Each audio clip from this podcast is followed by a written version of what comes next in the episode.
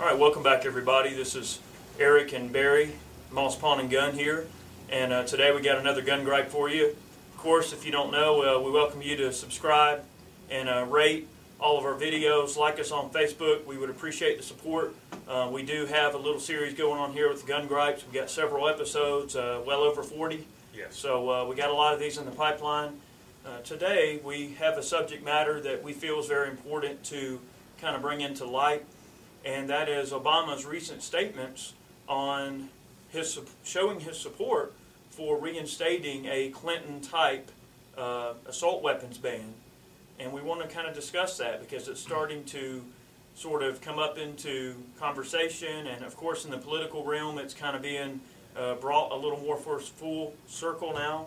So we really have to be careful about it, and uh, it, it's a very touchy subject. I know a lot of a lot of people have different views about so-called assault weapons and the terminology used, and uh, really Romney put his foot in his mouth too. Yes, he did. You Uh, know. he was talking about, uh, you know, military type weapons. You know, he didn't think people should own that type of weapon and so on and so forth off the battlefield.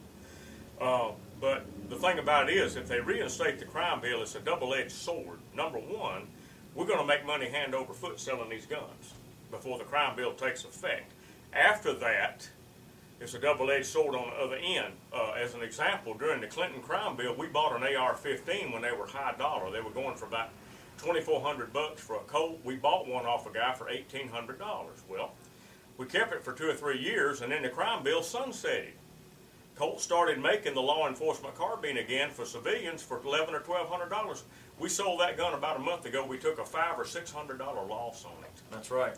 So, a lot of guys, and this is really a double-edged sword. A lot of guys bought a bunch of high-dollar ARs, and they were praying that the crime bill wouldn't sunset, because if they did, their guns were going to be worth half as much.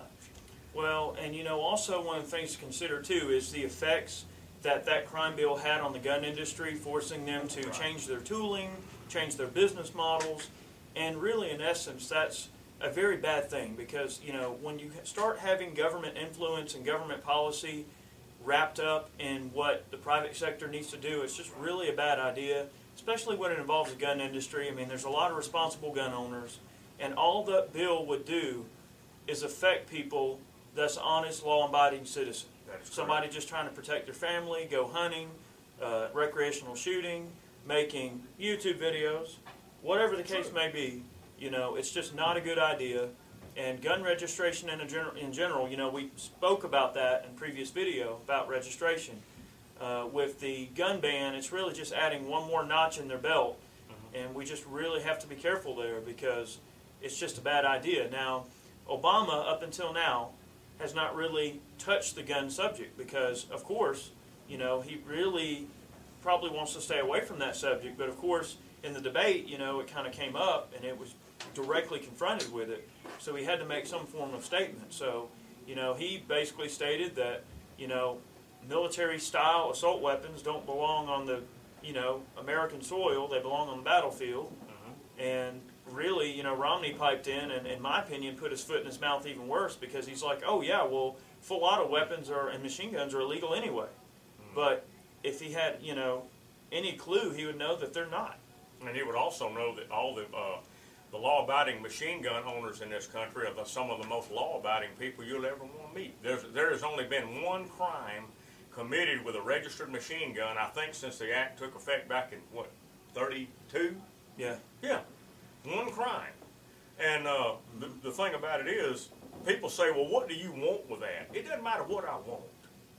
Uh, uh, what do you need with that? Well, we're not talking about absolute need. Why does somebody want to go out and buy a, uh, a top fuel dragster and take it to the uh, drag race and do all that? Well, it's not a matter of, of need. It's a matter of I should be able to own what I want. Just because somebody owns a fancy race car or a dragster doesn't mean they're going to go, you know, hauling ass up and down a regular road either. Right. So you know, there's there's a time and place. You know, when you look at registered machine gun owners, people that own machine guns, a majority of them shoot at organized machine gun shoots.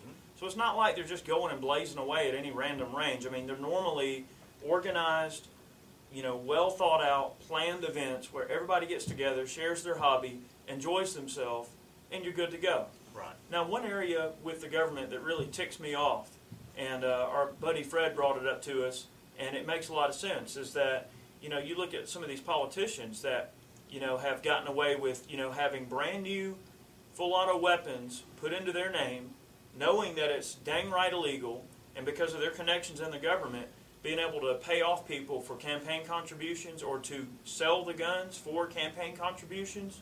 So basically, these politicians will say, "Hey, call up Colt. I want five M4s full auto." Well, you got to be a uh, you know department or a you know post sample dealer like us in order to get it. Oh no, I'm having transferred to my individual person.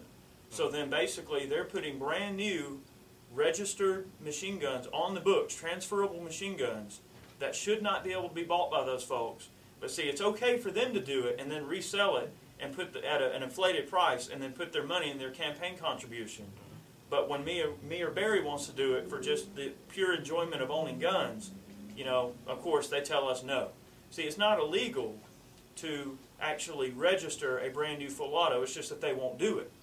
Mm-hmm. So what, there's nothing really legally stopping me from making a machine gun. The thing is, is that they won't accept my $200 tax stamp. They just kick it back. Right. Now, if Joe Blow politician that's got all kinds of money and influence says, well, I want 10 Glock 18s to sell on the market or 10 guns that I can turn to a transferable gun and sell on the open market, oh, sure, no problem. They'll stamp them right off. Or my bodyguard needs some Glock 18. Right, or some my bodyguard needs a MP5s or Glock 18 like or some bullshit like that. Right. And see, that's a that's a conflict of interest. And I think more and more we see what's going to happen is that we're going to create more and more conflicting interests with that type of thing. I mean, banning more, having more gun control or banning different types of guns across a wider umbrella is an even worse idea because then you're separating those crooked politicians even further from the rest of us. I mean, sure, I can't buy a Glock 18 as an individual. I can still own a semi-automatic Glock with 33 round magazine and I'm good to go. I don't need a Glock 18. But at the same time, it's kind of one of those things where you don't look at it quite as badly when that's kind of a minor thing. Okay, so the bodyguard can have a full auto one. Well, so what?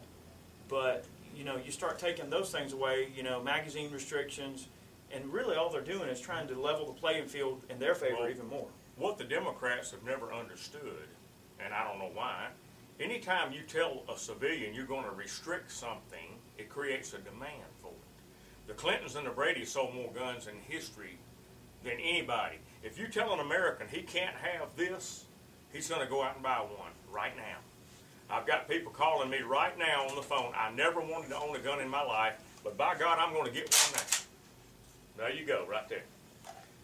You start restricting this, uh, taking the flash suppressor off, and all this other kind, even the accessories. You create a huge demand for this weapon.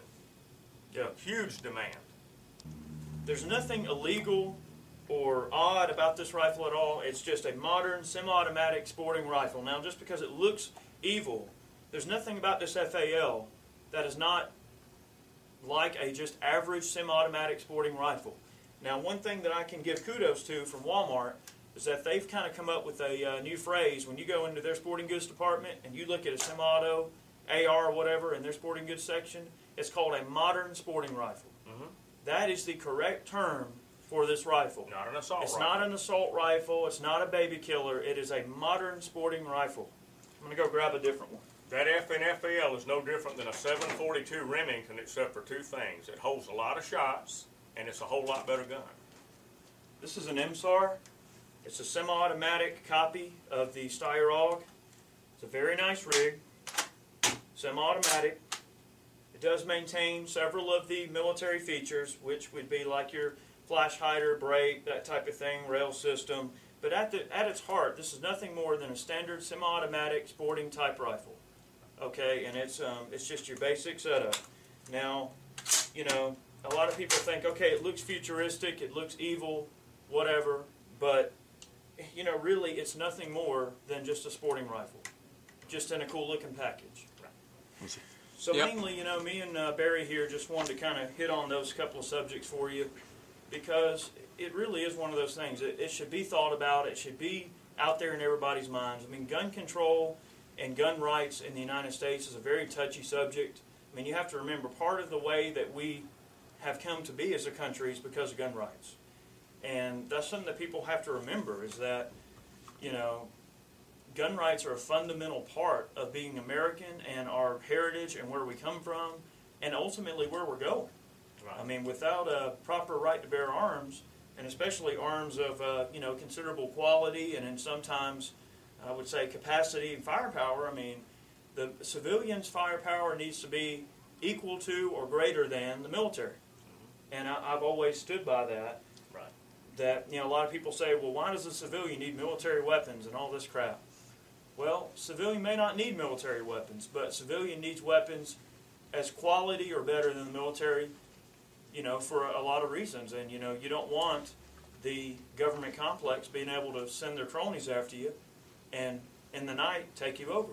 Well, when the Second Amendment was written, remember that the uh, civilians actually had better weapons than the military. We were using rifled guns against the British who had Brown Bess muskets, and actually we were better armed. That's right. The weapon of the day was a rifled gun that you could hit at a long range. And if, if go, going by the same premise, we should be allowed to own an M16. There's no reason why. There's no reason why civilians shouldn't be able allowed to own an M16. Right. Now, should every house have a, uh, you know, hand grenades, an AT-4, a corner shot? Maybe not. No. Well, yeah. But, Yes, but in, in, some giant, cases, yes. in the giant scheme of things, though, from a small arms standpoint, you know, firearms can be used for a variety of purposes. Of course, you know, there's sport shooting and there's hunting, but the thing you have to remember is the Second Amendment is not about any of that. It's about protecting your ass, your neighbor's ass, and ultimately living free and keeping the people around you free. And that's what it's about. That's why it's there. Don't let them dilute it. Don't let them say that, oh, well, it's for sporting purposes. That's not what it's for. But the, and- the main thing is don't let them demonize you just because you want to own this. You're not an evil person for wanting to own this. No, you're not. You're a collector.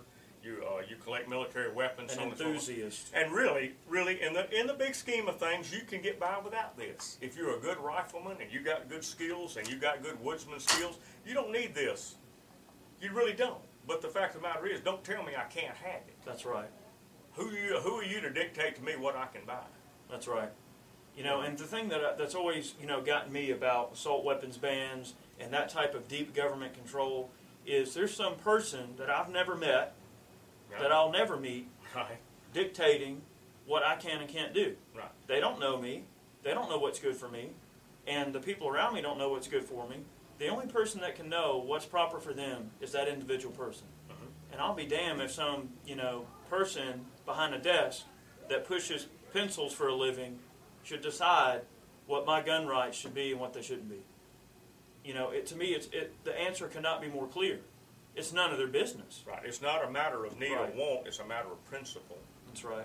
We, this country was built on principles, and when they try to erode that, that's what's happened to the country now. That's right. Now, getting back to the presidential election, this country is equally divided. Who- Whoever candidate wins, half the country is going to be pissed off. Well, we're going to leave you with that thought, and hopefully you guys will think about it. And I mean, it really should be in your minds, you know, come election time as to you know who is really going to stand for your rights and who isn't.